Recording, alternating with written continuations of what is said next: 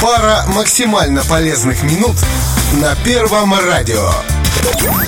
Увольнение – это всегда неприятно, но порой необходимо. Но как понять, что пришло время искать новое рабочее место? Наш простой совет поможет вам разобраться с этой жизненной дилеммой. Прежде всего спросите себя сами, любите ли вы свою работу? Да, на рабочем месте можно проводить все дни, включая выходные, но это не любовь, а скорее трудоголизм.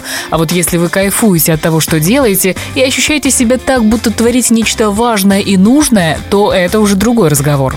Учтите, если на этот вопрос вы однозначно говорите «нет» и ваша трудовая деятельность вас не устраивает, то вообще непонятно, почему вы давным-давно не уволились. В эту же копилку добавьте самоуважение, чувство компетентности и финансовое благополучие. Оставаться на прежнем рабочем месте стоит только в том случае, если все это присутствует в вашей жизни.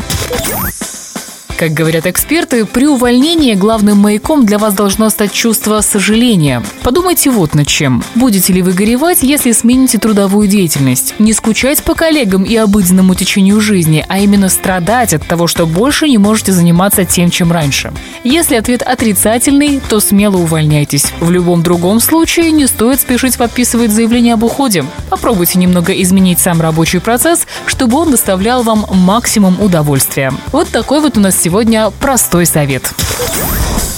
Простой совет. Каждый вторник и четверг в 13.20 на Первом радио.